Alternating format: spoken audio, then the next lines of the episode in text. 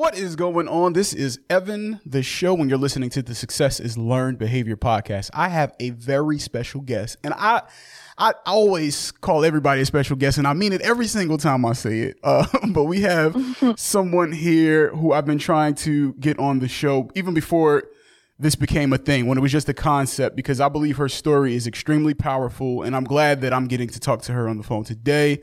She's an incredible writer. Uh, she's a traveling spoken word artist. She's actually performed on the world's largest poetry sh- showcase two times, and mm-hmm. she is a uh, aneurysm and stroke survivor. I'm talking about none other than Leah James. Thank you so much for chatting with me today. How are you? Hey, I'm good. I'm very excited to be on your show. You know, we've been planning this forever. So forever. Really happy. But you know, you know, sometimes when it's like that, when it's harder to get in touch or it, it, there's a hiccup somewhere, it's usually because it's supposed to happen and it's going to be right. amazing once it, you know, you get the ending product. So I'm, I'm exactly. just looking forward to this. Um, and again, thank you so much for coming on. Uh, your story is absolutely powerful to me, and I believe everybody else is going to believe the same, say the same thing about it. Um, thank you. Let's talk about your earlier life. Um, you grew up, and she already corrected me before, and I'm going to make sure I say it right. It's Joliet, Illinois, correct? Not Illinois. Yes, and, and, and, tell everybody about the whole Illinois thing, because everybody around the world saying it wrong. Right. It was when I was in eighth grade. I had a social studies teacher, and like we would fail her class if we said Illinois. Got you. and it was like real triggering. So every time I hear someone say Illinois, I'm like, uh uh-uh, uh no, okay. it's Illinois wow. Okay. All right. So now I got it. Now Joliet, Illinois. Um, and how far is this from Chicago? It's about like 30, 40 minutes west of okay. the city. Okay. Yeah, depending on how you get there. So explain to me what life was like during that time when you were growing up uh, in Joliet. It was awful. Awful. oh man. Um, well, I grew up in a very abusive household. Um, my father was extremely abusive to my mother, and you know, I grew up thinking that was normal. Um, and when I was five years old, my mom finally left my father. And by the time I was 13, um, I lived in a total of seven or eight different houses. Wow. Um, we were extremely poor. My mother was a CNA. My father was a drug dealer and a mechanic. Okay. So once you don't got that drug money, you know, mm. you poor. Yeah. So my yeah. mother raised four kids by herself. I do have um, an older sibling, which is how I ended up out in New Jersey. But um, living out there, it was it was pretty rough. I grew up in a lot of rough areas, a lot of low income, you know, stereotypical inner city areas, um, where there was danger literally everywhere, and nice. I didn't know like that that wasn't the norm you know what I'm saying? Right. Like I thought that that was the way of life. Absolutely. And, and, even growing up in Newark, and you know, leaving and being able to live different places and getting people's perspective in Newark where they ask me questions like, yo, how's it living there? Or is it safe? Mm-hmm. Or, you, know, all of these different stories. You don't realize that everywhere around the world isn't exactly like that. You're just like, right. You're just growing up in it. So yeah, exactly. Like, I'm like, they're like, oh, I heard that Chicago is crazy. Is it dangerous there? And I'm like, uh, well, I didn't know it was dangerous because right. it's normal. Exactly. Like, you know, you normalize violence, you normalize gun violence, you normalize gang activity, like drug dealers, like all that stuff was normal growing up. Like I didn't realize that there was such a taboo around all of that or, you know, like a, a negative connotation to any of that, to be honest. I didn't know. I was like super naive in like the opposite way. It's yeah. crazy. I, I, I, just like I, you know, the title of this podcast is uh, "Success is Learned Behavior." I think you know, poverty's learned behavior, all of those different things, racism, sure. all of those things. So it's it, it, our environment. We learned that it was, you know, uh, not supposed to be that way at right. the time, but you know, um, here we are. Um, I wanted to get into uh, talk a little bit more about your mom. Mm-hmm. Um, now, losing a loved one is extremely hard. Yeah. Um, losing a parent is even harder. Now, can you describe the pain you experienced when you lost your mom at the age of 13? I feel like if I were ever to get hit by a train mm. and survive and have to learn everything all over again, that's like the only thing I could possibly think to compare it to. Wow. Like, I always think of that. Like, I've tried to write poems about it and it never works, but that like analogy always comes into my head.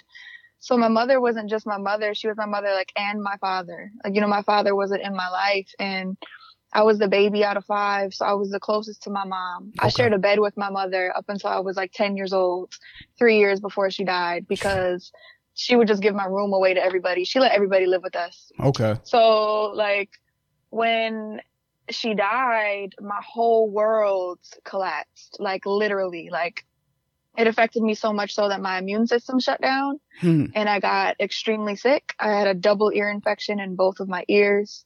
Um, I I'm, I have asthma, so I was on four different asthma medications. I couldn't breathe. I was like, it was awful. Like, is that I've been through a lot of shit. Can I cuss on here? Oh yeah, yeah, you can, you can, you can. You're fine. I've been through a lot of shit, and that's probably the worst thing I've ever experienced. Um, but like that day, like I, I remember exactly what I was wearing. I was wearing like a blue t-shirt with this skirt with these patches on it and some blue flip flops. Like wow. I remember like minuscule details like that about her passing. But um, as she passed, actually this Sunday on Mother's Day will be the anniversary of her death. She died the day after Mother's Day, and some wow. years it falls on the same day. So that's real shitty. Yes. Um, but like, um, it, it, you know, she died the day after Mother's Day, and in May, and then in June, I moved out to New Jersey to live with my oldest sister. So it was like, not only did I just lose my mother, I had to my whole life changed like yes. instantly. It I was can imagine awful. Well, I, but you know what? People say they can't imagine, but I, I, I can't because I, you, you know, my mom is still around, but mm-hmm. I do know, um, I experienced something similar when my grandmother passed away. Uh, right. well, uh, because you know she loved me and you know, she showed so much care. Well, we all called her Nana. It was my great grandmother, right. rather. And I know as a child, my body completely shut down. And yeah. I experienced some of the same, you know, things mm-hmm. uh, there. But um, it's it's incredible to see because you've gone through multiple situations, and for you to get through that and you to still be your I've I've, I don't remember ever seeing you or you just showing me a side of you that's down and you've we'll talk about you going through depression and different things of that mm-hmm. nature but it, it, uh, how do you just like i guess shine this light of positivity going through something so traumatic as that? Well it took me almost more than half of my life to get to the woman i am today. Okay. Like the singing, dancing, happy Leah twerking on Instagram, you know, right. to follow me some nice twerk videos. um, like that, that, I don't want to say it's a new thing because I was like that as a child before all the trauma. Yes. But it took me my, almost my entire life to find this joy again. Wow. To heal from this, to, like, after my mom died, like, I don't, remember a lot of those years after. Like I, I was Whew. thrown into another traumatic situation, but like it hit me so hard that I was numb. Like yes. I didn't smile for years. And now if you see me, I'm always smiling. Like all the Even time. When I'm crying, I'm smiling. It's crazy. Yes. And I'm like, there's something wrong with me. Why am I laughing having a mental breakdown? But right. like I have found my joy. And there were literally days where I would lay in bed and pray to God that I did not wake up the next morning. Oh my goodness. Like I would beg God to like let me die like my mom because I wanted my mom. Yes. And so it, it took me a very, very long time. Like my faith played a really big role in that. I used to be super Christian. Mm-hmm. Now the Christians think I'm a super heathen, even though I still love Jesus. It's really funny. um, but my faith played a really big role in like um, giving me the foundation I needed to stay sane and to find that joy and to find my purpose. And I, I, believe finding my purpose through poetry really helped me find my voice, which in return helped me find that will to live again and okay. that joy that comes with living. Um, yes, yes. I, oh, so yeah, that. it's still a process. I still, I still be crying. Like I was just crying earlier today. Right. like it's still, you know. That's see, this is different. exactly why I want to talk to you. Wanted to talk to you because I know you're going to keep it real. Because I, I think mm-hmm. there's so much content and there's so many people out here that put on a front and a facade that everything is great, everything Facts. is okay, and we need to to know like even though I've overcome this and you see this, you know, things are still happening. Like I'm not just hundred percent okay all the time, right. and that's that's There's okay to be that way. That comes with surviving. Oof, I like. I need to like, write. That, let me write that down so I don't forget yo, it. There's baggage that I'm, comes with surviving. People don't get that, and like that's the thing I, I often find in like relationships, um, especially romantic relationships, right? Mm-hmm. Like a lot of men are attracted to my, you know, my tenacity, my surviving, my boldness, my joy. Yes. But I'm like, you don't understand the darkness that comes with that. Got you. Like some days I can't get out of bed. Like yeah. some days, like I'm crying for no reason. Some days right. I'm triggered all over again from something that you might not have even done. Yes. Like, right. And so, and it's real. And even in my friendships, close relationships, like my day to day life, like there is baggage that comes with surviving. And I have learned to. That needs to be um, a T-shirt, Leah. I was literally just thinking that. I was just thinking that. That's crazy. Write that, down. I got. I already got it. I already got it. It's like, cause that's so real, man. And it's like I've I've learned to look at my baggage as like, I mean, there's certain bags that I could put down. You know what I'm saying? Like through therapy, through self love, self care. But there's certain bags that I might have with me my whole life. So I've learned how to like um, look at them as beautiful, not necessarily something that is constantly weighing me down. Okay. Yeah. Perfect. Perfect. Uh, okay. So I just want to go back to you were talking about your relationship with your mom and how mm-hmm. you um you were the closest to her and you you know you would even sleep in the same bed.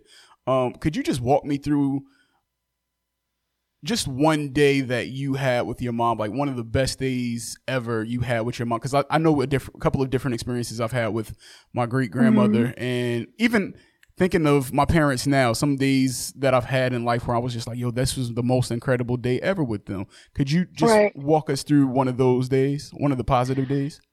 You know, no one's ever really asked me that. And like as soon as while you were talking, like all these memories started popping up in my head. Like okay. that's so funny. So I do this, Leah. no, I'm messing with you. I love it. It's so great. So my mom worked a lot. She would work like sometimes like 17 to 19 hour shifts, and I I wouldn't see her often. And then you know, when she was home, she'd be like out with her boyfriend because she could finally live her life. Yes. But when she was home, she was always cooking mm. in the kitchen. My mother's Italian and German, so she could throw down. We actually season our food. I just want to throw that out there. um, we're the type of white who seasons their food. So. no, come. That's funny. That's funny. Because I'm like, I don't get those jokes because my mom was Italian. She, but um, she would always be cooking, and I remember one day um, I was obsessed with OutKast, you yes. know, Andre 3000, Big Boi, and all that. Of course. And it's when um, Hey Ya came out. Okay. And I was like, I, so like you always see me dancing on Instagram now, right? Well, was when I was a kid, I would always do that.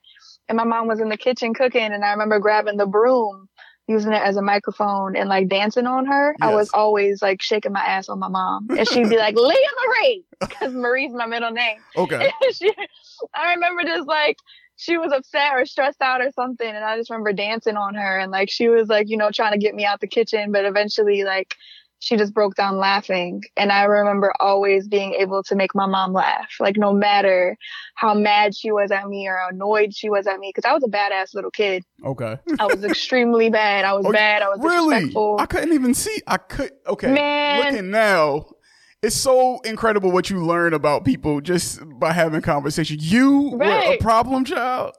I was so disrespectful. My mom would beat my ass. I was wow. so bad. Really? Yeah, and I feel like yes, I was bad because like I was a baby out of five. I was spoiled. You know, I grew up in an abusive home, so I didn't know how to communicate. Okay. I just knew how to like you know yell and scream and cry and all that. And so it was like who I am today is a miracle okay. compared to the child I was. like, oh man, the, the, the growing up that that's that's really interesting because I would have never guessed that you had any type of issues as a child. I thought maybe I don't know. I don't know what I thought. A but. lot of people say that. I'm like really when I when people say that, it actually makes me happy because I carried a lot of guilt from being like a bad child, especially losing your mom. Yes. You know what I'm saying? Like when you fight with your mom so much, or if you were disrespectful to her or something, and then she dies, it's like you carry that guilt with you, and I've, I carried that guilt with me for a very very long time but not until I started to dig and to realize the root of why I acted that way. And I just wanted to be loved and, you know, shown affection. Like my mother wasn't the most affectionate woman. My family's not the most affectionate family. You know, I would lash out in different ways. Mm-hmm. So now I don't really carry that guilt with me anymore, but I was a ghetto ass little bad kid. Oh man. so bad. So let me ask you this because you did just say you said you felt guilt. Now, mm-hmm. did you feel like you contributed to her passing in any way, uh, even though you know that's not the case? Right. Did you feel like that? Yes, okay. I did. Um, I was actually told that like after I moved out to New Jersey, um, I lived with my sister and her husband, and at the time, her her husband was extremely abusive, mentally and verbally, and all of that. And um, she, he um would tell me that I was the reason my mom died. Whoa. Oh yeah, oh like look me in my face and tell me I was, you know, so stressful or I was so um stressful and so disrespectful that I, I pushed her over the edge because she died of a heart attack. Okay. So I remember being 13, 14 years old and for a long time thinking that I was the reason that she died. It was some heavy shit. Like who says that to a kid? I like that's crazy. I mean, I'm learning more and more. It it happens more often than not. It's a lot of adults mm-hmm. that are verbally abusive. Even if uh, you, you hear about the physical abuse, but verbal abuse is detrimental. Like it, it could really affect not just the child, but any human being. Right. Um, and you know that's why I try my best to to edify with my words, but. And, and you know I'm not perfect either, but it, it's just right. You you, you really got to watch what you say. Um, you really do. So you went through losing your mom at a young age. She had a heart attack. Mm-hmm. You, you you have this guilt of thinking maybe you were the cause, and then you have this other individual even telling you that you're the cause. And then during this time of bereavement, you find you actually find a passion, and that passion was writing. Correct? Yes. Wow. Okay. Mm-hmm. So so how did this start, and were you any good? as a kid. Yes, okay. I started off a genius, man. Because that's not always the case. There's a lot of things that I've started in life and other people have started right. in life, and you are trash at it.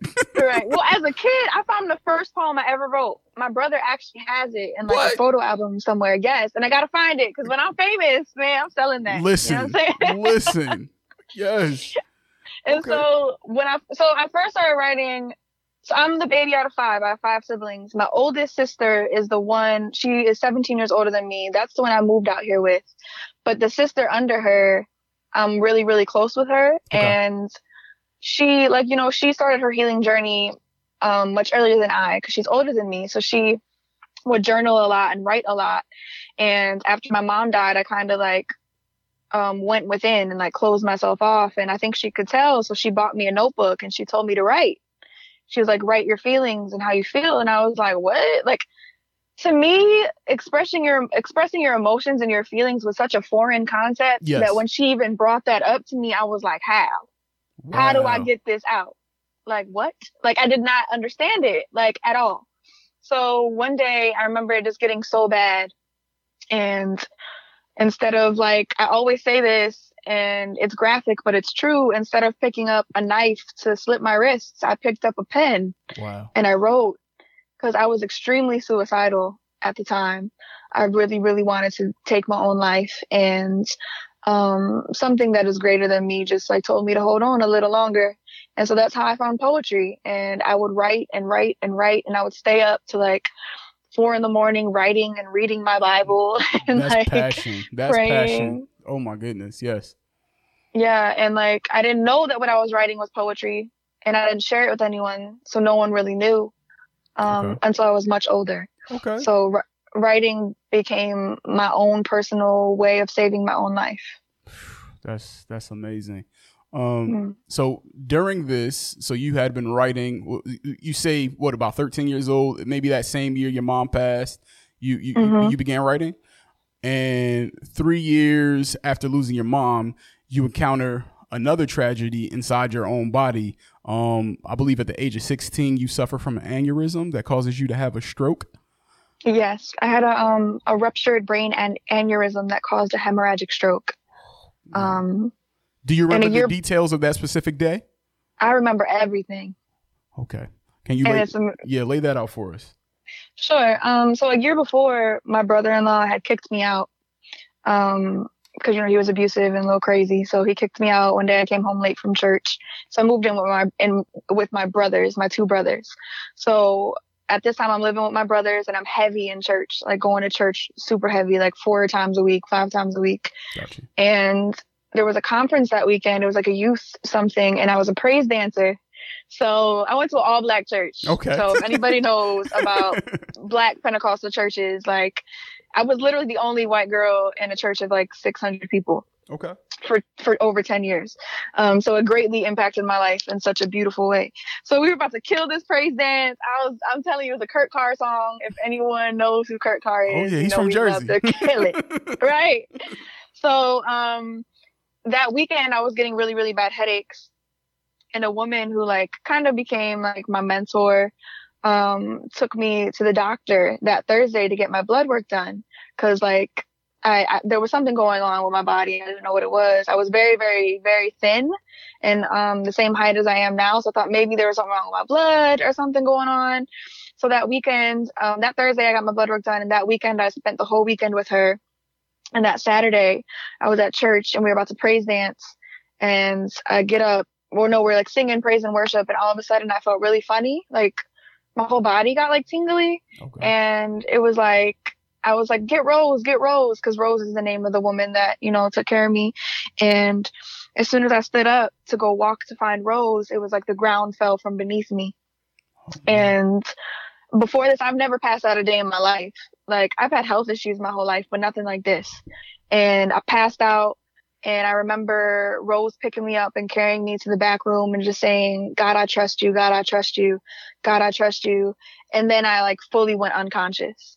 And the next thing I remember is, um, this is a little graphic, but Yeah, I mean, life it. is life Share is it. graphic. Yes, yeah.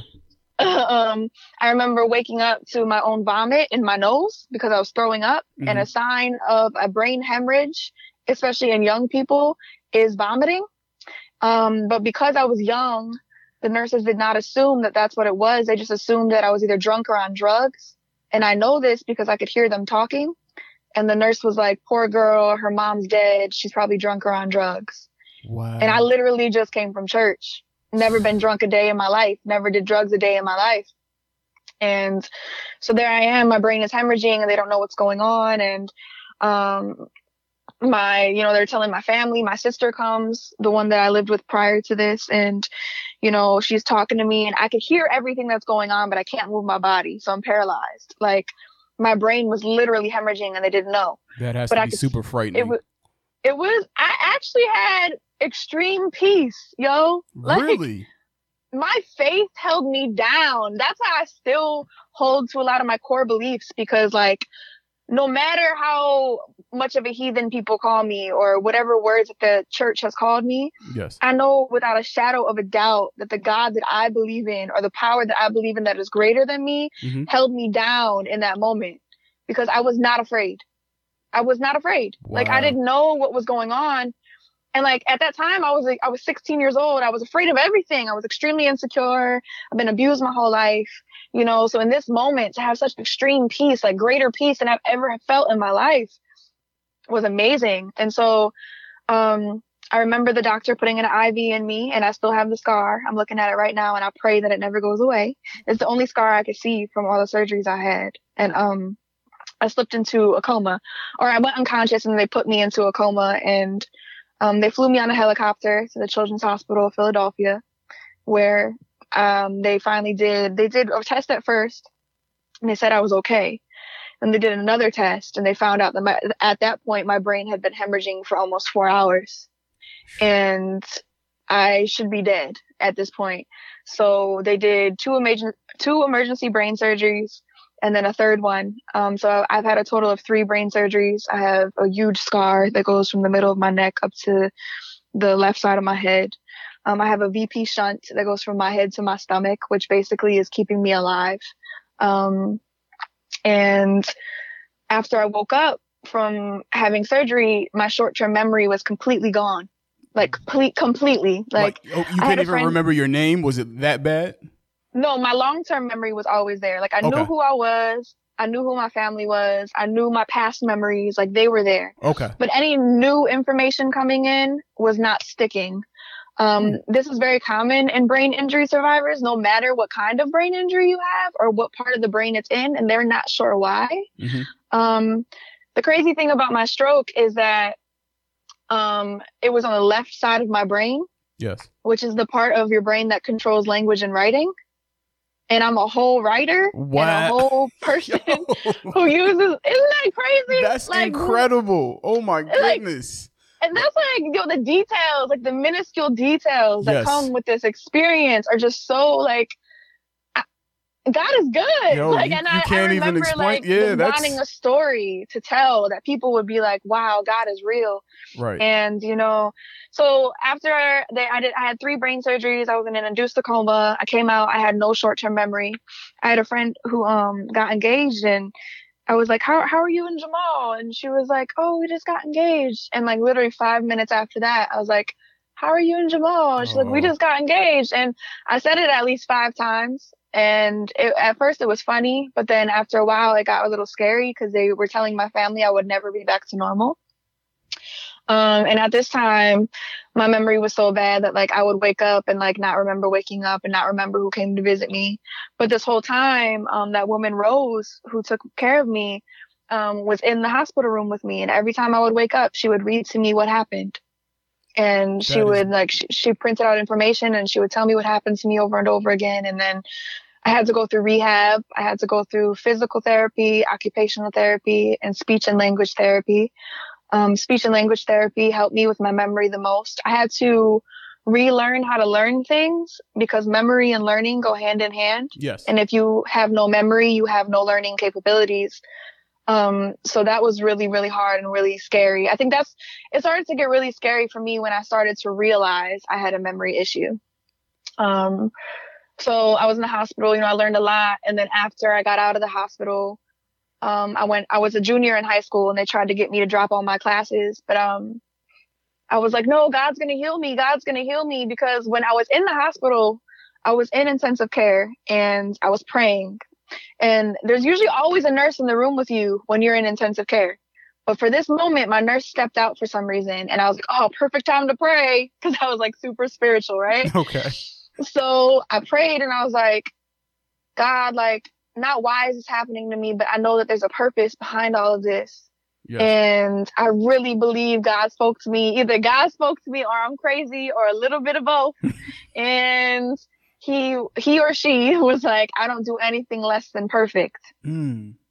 And this one dramatic tear fell down my face and I like wiped it away. And when I tell you, I hold on to those words every single day of my life. Like that's what got me through my recovery. When everyone else around me was looking at me like I was crazy because I kept repeating myself or I would forget little things or would forget people's names or I would forget where I was going or when I sat in front of the principal at my school and they told me that I had to drop all my classes and I cried and I was like, no, because God is going to heal me.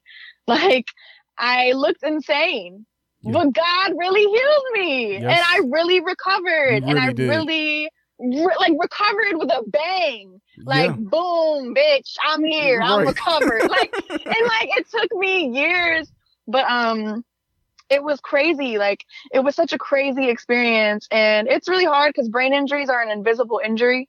Okay. Um I had no physical deficits. My smile was crooked a little bit for a while because okay. when you, I'm sorry, what'd you say? Because of the stroke. Yeah. So like when you have a stroke on a certain part of your brain, the opposite side of your body is weakened. Um, so my smile was a little crooked, but I had no physical deficits except for like I lost a lot of weight, but you can gain that back. So I think the most frustrating part of it all was that when I was not healed and when I was not recovered, people were assuming that I was using my memory issue as an excuse or as a crutch or something like that. People and low, man. Oh man. it it really, really showed me like the ignorance of people yes. and like the callousness of people. Right.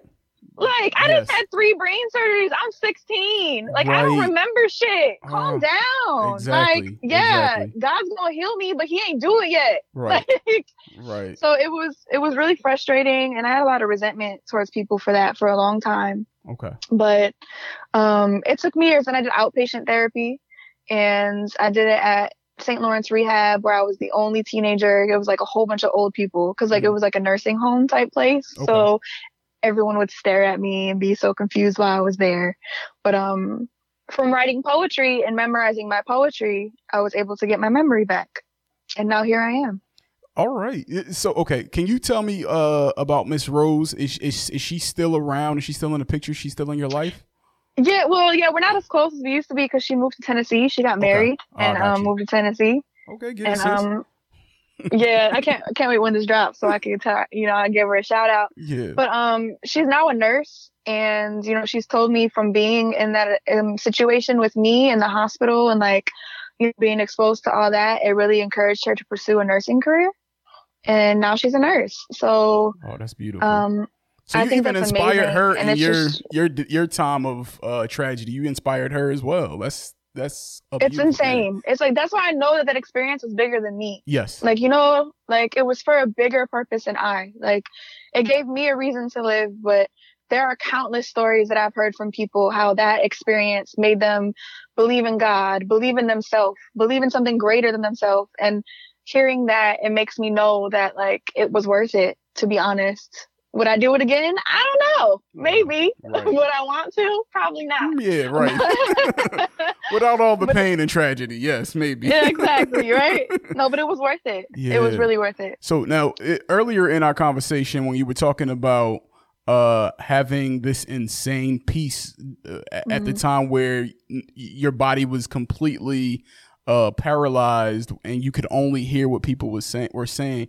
Could that peace be because maybe you because you wanted to die anyway, or? Well, at that time, mm-hmm. I wasn't suicidal any longer. Okay. Like, okay. I, was this was three years after I moved out here. Okay. And I was very, very involved in my church and in my faith. So I kind of like buried myself into my religion. Um. I used to be an apostolic Pentecostal, and if you know anything I know about all that, about that. yeah, and I used to not wear pants, not wear makeup, not curse, and right. um, I was very, very, very conservative. But my faith in God gave me a will to live. Like I knew I had a purpose. I knew I had a purpose in this world, and I don't think it truly hit me until I had a stroke and I survived. And I was like, oh, no, no, no. This was my proof that I needed, I'm meant to be here. Like, if anything was going to take me out, it would have been this. And it didn't. So now I have to do something with my life. Yes. Um, so that peace, I don't believe it was from that. Okay. Um, because I think I would have died. I would have let go. Very true. That's a good point. That's a good point. Yeah, like because when you don't have the will to live, you just don't live. That's true. You and know, you like there's of... people who survive tragic things all the time, like car accidents and freak accidents, who have an insane will to live and then they survive. It's because they have a will to live deep down inside them. So something greater than me continued my life wow. for sure. Okay. So now you told me what the doctors were saying about your fate and all of that, and you were determined to, you know, get back to what um most would call, I guess, quote unquote, normal. Um, mm-hmm. I want to know what steps you took to get back into writing? Um, I didn't write for a while. Okay.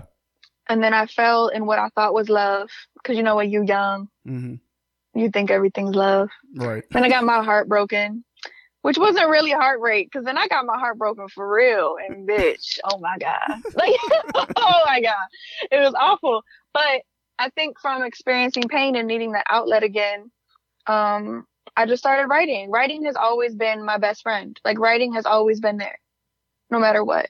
So um, I just felt that itch again, like that passion come back. And then from knowing that I survived something so tragic and knowing that my voice had a purpose and that I had a message that I wanted the world to know that God loved them, that he is our savior and loves our souls. Like that was really the cat and, and to tell the world my story about how God healed me. Yes. Like I wanted to tell the world how God healed me, and I literally have. Like, and so it really pushed me to like write poems about it, to share poems at my college. I um I went to Mercer County Community College out here, and a woman from my church named Diane. I will always forever be thankful for her doing this. She was part of the Christian Fellowship Club and asked me to come share my poems, and I did, and um, people liked them, and then I got invited to speak at a church. And I'm getting ahead of myself, but like, no, that I got, that was that's literally the next question. Like I was going to ask when mm-hmm. you when when your work started to get noticed. Mm-hmm. yeah, it, it was kind of accidental. Well, nothing is without uh, without purpose, you know. But like, yeah. it was never my intention to be here, and I want that to be clear. Like, it was never understood my intention to be Leah James. I swear. And like, my closest friends at the time will tell you, like, nah, Leah was always the awkward, quiet white girl in the corner. now I'm the awkward, beautiful white woman on the stage. Right. Like, you know, like not much has changed besides my confidence. But um I started sharing poems at my college, and then a woman invited me to speak at her church, where I told my story of my brain aneurysm, and then I wrote a new poem, and I kept sharing poetry, and my purpose started to like un- unveil itself to me, yes. and everything that you know God said He would do, He's done, and it happened. Like it happened without me trying, and that's the crazy part um, about my life, like just giving in to the to the purpose that my, I believe my life has. Um, doors started to open. So once I did that, I, I put my poems on YouTube, mm-hmm. and then I would get like invites to go to different like conferences and stuff like that. And then um, I submitted a poem to a group called True Voices in New York City. Yes, and I got to perform with one of my favorite artists um, named Propaganda. He's a like Christian rapper um, slash spoken word artist. I don't know if he identifies himself as those titles, but that's what he does. Right. Um, and like a month before, I just saw him perform, and then like I was sitting right next to him at a show, my first show ever, and I got to perform in front of him. Wow! Like it was crazy, and you he gave me advice like that's, the whole time. That's incredible. yes, right. And I'm like, yo, and I told my sister, I'm like, yo, remember that guy that we saw like at the um at this show, like I sat next to him the whole show and he gave me all this advice. And so um, I joined True Voices, but even before I joined True Voices, I was sharing poetry at my church. Yes. Um, so from speaking at other churches, I was doing it personally at my own church, like every time we had a youth conference or something like that. So the first time I ever performed a memorized piece was at my old church. Um, and then I joined True Voices. Then I was part of the New York chapter. Then I was part of the New Jersey chapter, and then the Philadelphia chapter.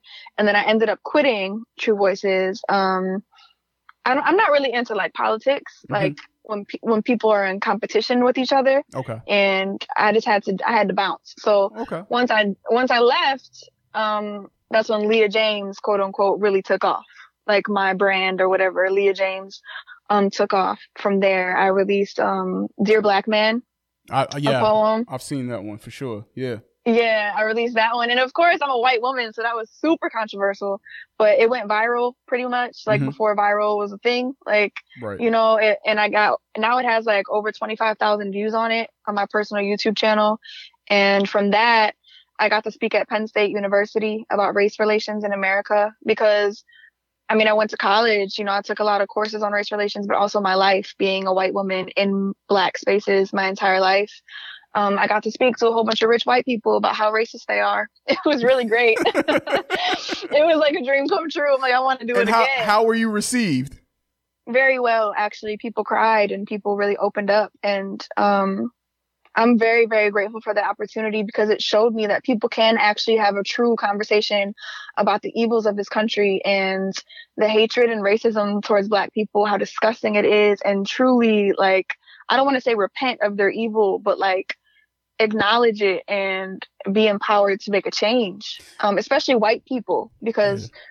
I think more white people need to talk to each other about it because, you know, white privilege is a thing. And unfortunately, people listen to white voices, um, you know, and it, it was, it showed me like how much power my voice has and that I need to do this more often. And it was, it was a lot of layers to it, but it was yeah. amazing. And it, honestly, I've never heard a white person speak that way at all. that, and see, that's the thing. Like, that's crazy to me. Like, where I'm from, like, white people are just a different type of white. I okay. don't know. I think it's because like we're exposed to like black people in an intimate way. Like okay. you know, like we live with each other. I don't know, man. Like, but I am unique, and the the more I travel and the more white people I meet, I'm actually like, oh, I am different. Y'all are crazy. Yeah. okay, so let me ask you this, um, and thank you mm-hmm. for sharing that because that's definitely needed. Um, there's something that you're incredible at, um, and you, you, you do it so well. So I have to ask, uh what are the ingredients for turning tragedy into beauty? Man, um, a lot of tears. mm-hmm. I don't know. I really don't know how I do it. Um, I cry a lot. And I know that sounds so simple, but there is such a beauty in releasing the tragedy that is within you. Yes. Um, it's like proven that tears heal you. Like getting crying, depending on what kind of crying you're doing, actually can release toxins from your brain. Um, I've, yes, I've heard and, that. Yes. Yeah, and it's real. It's real. And like there's actually a study on tears where they like would have people cry for like different reasons, like cry out of happiness, out of sadness, out of fear, out of, you know, pain.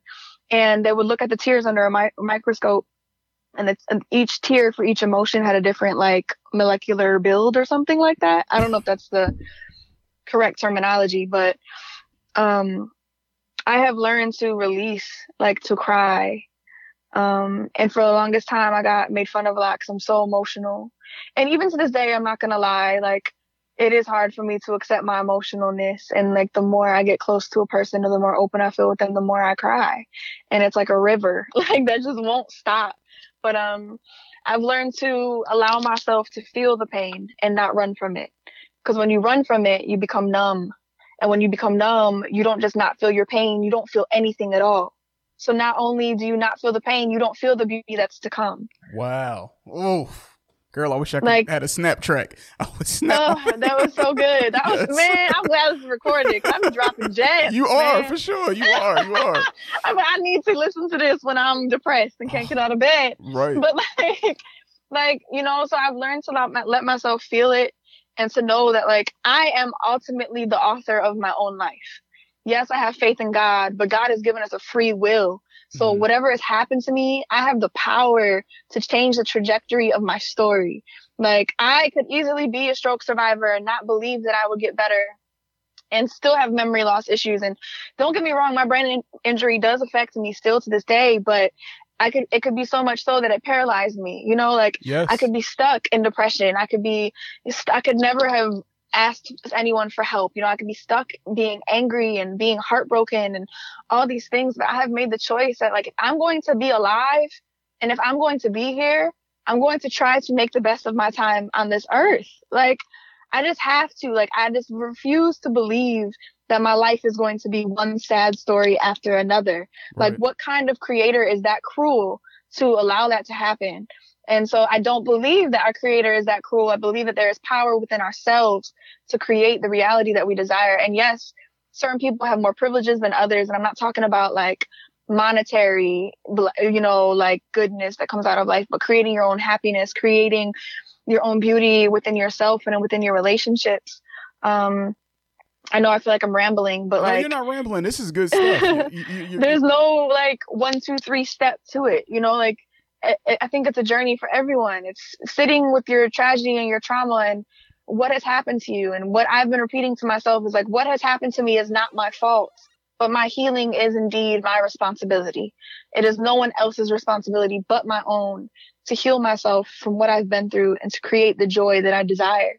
Um, oh, that's, and that's I think now more than ever, that's something that I live by. And even recently, you know, I've been challenged with things that come up in life and you know, dealing with heartbreak and, you know, the anniversary of my mother's death, the anniversary of like, um, the worst breakup of my life happened a year ago. Like, you know, like dealing with these things, I'm so easily triggered, but I don't stay there long.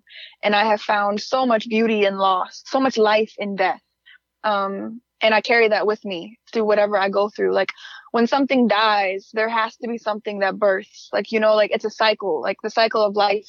It's like the cycle of our experiences. Definitely. Um, I sound like a fucking hippie.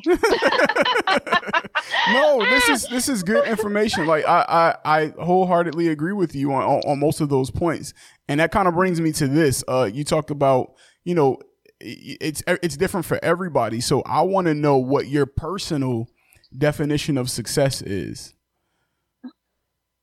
I would say contentment. Hmm. Yeah, like I will know that I am successful when I am content within myself. Hmm. That's that's a great answer. That you really don't have to even dive into that, but that's mm-hmm. that's a great answer. And I, I honestly, yeah. I think that's what the majority would say the definition their definition of success is, but it gets so convoluted and mm-hmm. uh you, you see other people thriving in different things and it's not even really what you want it's just I, I I don't know. It's something in our brains that think we ha- have to do exactly what everybody else is doing. But Right. um, yeah, that's a that's a great definition. Content. I used to think that like you needed a lot of money to be successful. right, right. Because when you're raised poor, you're raised in poverty. and you see That's other what people. you right. strive for. Yes. Money. Like and like there was a point in my life where I had a lot of money. Okay. I had a lot. Like I bought a new car. I bought like I was buying. I, I had a lot of money and I spent it all. Like, but it did not make me happy. Yes. And I I was not happy with the things I bought. I never had nice things. I never had sneakers. I never had you know nice purses and nice clothes and all that stuff. And then when I got this money, I bought all this stuff, and I'm like. Yo, like I don't want none of this no more. Like I literally gave away like 80% of my belongings 2 years ago. Like I became homeless. That's a whole other story. But um Right. like I gave away all my stuff and I'm like, wow, like I really thought this money and these belongings would make me feel secure and make me feel happy, but that is not what I yearn for. I yearn for stability, but stability within myself. Wow. And so I think that looks different for everyone. Like, don't get me wrong. I still want to be able to pay my rent on time, but that comes, you know, like that is a form of contentment, being taken care of, being well taken care of. Um, and yeah, so I know that when I reach a level of contentment within myself, spiritually, mentally, physically, monetarily, I will feel successful. Like, okay, I have done what I have set out to accomplish. Yeah. Now we gotta definitely. You, you can't just brush past the. You know, you were homeless. You, you Oh. wanna, I know how much time we had. I I've mean, so uh, we, we could we could talk about that for you know a brief moment. Like, what what caused this? Uh, well, at what period in your life did you become homeless? Um, well, I've been homeless a couple times, Okay. but I when people think of homelessness, we often think of like you know the people sleeping, Sleeping on, the the streets, bench, right? right, right, right, But that's not homelessness. Like homelessness is not having a place of your own. And right. um, I was in a relationship with a man who was ten years older than me, and I thought he loved me, and you know he talked about marrying me, and he took me to his church, tried to save my soul again, and all that stuff, and um, it just wasn't working out between us. But he told me that I will always have a home with him, and that you know at the time I was a full time artist, and I was traveling to New York um, every weekend. I, I live in Trenton, New Jersey, so he was like, you know, you could just move in with me, and then I gave up my apartment, packed up all my stuff, and the week that I was supposed to move in with him, we broke up, Oh wow! Yikes. and I had nowhere to go, and um, he knew I had nowhere to go, and I I didn't know what to do. But then this amazing woman that I know, um, who was a principal of a high school out here, her name is Melissa. She's one of the most beautiful souls I've ever met. Um, was like, you know, I have a room here. You can come look at it if you want. And the day I went to go look at her room, she gave me a key to her whole house wow. and was like, you, you can stay here as long as you want. Yeah. So like I was staying there and then, you know, um, she has two adopted daughters. Like when they would come home, I would like, you know, sleep in her basement here and there. And it was such a great thing because I didn't have to sleep in my car. I didn't have to sleep on the floor. You know what I'm saying? Like I didn't have to sleep anywhere, but it still was not a place of my own. Um, so that really took like a mental toll on me, including the breakup, you know, like, so like a man who told me he was going to marry me and all this stuff. We break up. Now I'm homeless. Now I have nowhere to go. So she gave me a key to her house. And then I would stay in, when I was performing in New York, I would stay with one of my great friends, Rebecca. She opened her home to me. Um, so I think I was homeless for about eight months, eight or nine months. I don't remember because it was such a stressful time in my life. It was a blur. Um, and then I found an apartment and someone gave me money for a down payment to move into the apartment. And I moved into the apartment I'm in now with nothing. I slept on the floor, um, with my backpack and uh, two sweaters as a pillow. And I slept on the floor with like no curtains on my windows, like Mm. in the middle of the hood. Like it was crazy. Like sleeping in this cold ass apartment. Um, and then I finally got an air mattress and I slept on an air mattress for a while, but then I would go to bed hungry all the time. It was rough. And then, um, I, I just rebuilt my life from the ground up, like literally. And now I'm still in that little apartment, but now I got a desk. I have a bed. I have plates.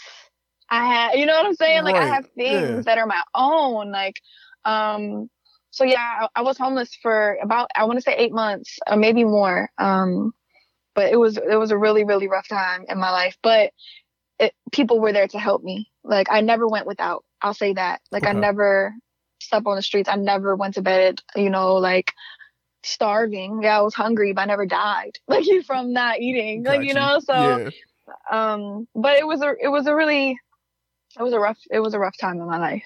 It was really, and I was still performing full time, and nobody knew I was homeless. Wow. So let me ask you this, because I asked this on a previous episode too. Now, with all that has happened to you, do you think you would be who you are today if those things didn't happen? I'm talking about. Absolutely about. not. Wow. Okay.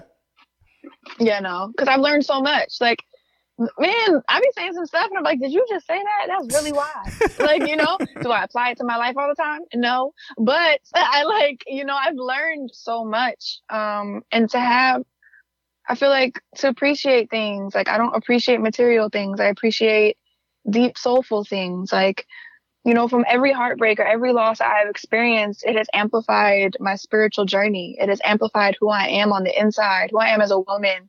It has shown me my strength and my resilience. It has shown me my character. Like when you hit the ground and your face is in that dirt, you can really smell your own breath. Like, you know what I'm saying? Yeah. Like you really know who you are. Gotcha. Like you really can, you really see who you are in moments like that. And I feel like if I never hit the ground alone, um, I don't know if I would truly know the strength that I have within myself. Okay. And the strength to help others. Like to be like, yo, I've been to that. You could do this. You can do that. Like you can, you know what I'm saying? Like, so I'm grateful for everything that I've been through. Awesome. So you shared your uh, definition of success with us. So I, I, just have one more question for you. You said your mm-hmm. definition basically was contentment. Um, do you believe that at this moment you are successful? No. Okay. Not where I want to be. I'm not where I want to be. Okay yeah, there's still like a lot of things I want to unpack and heal from to create that contentment within myself.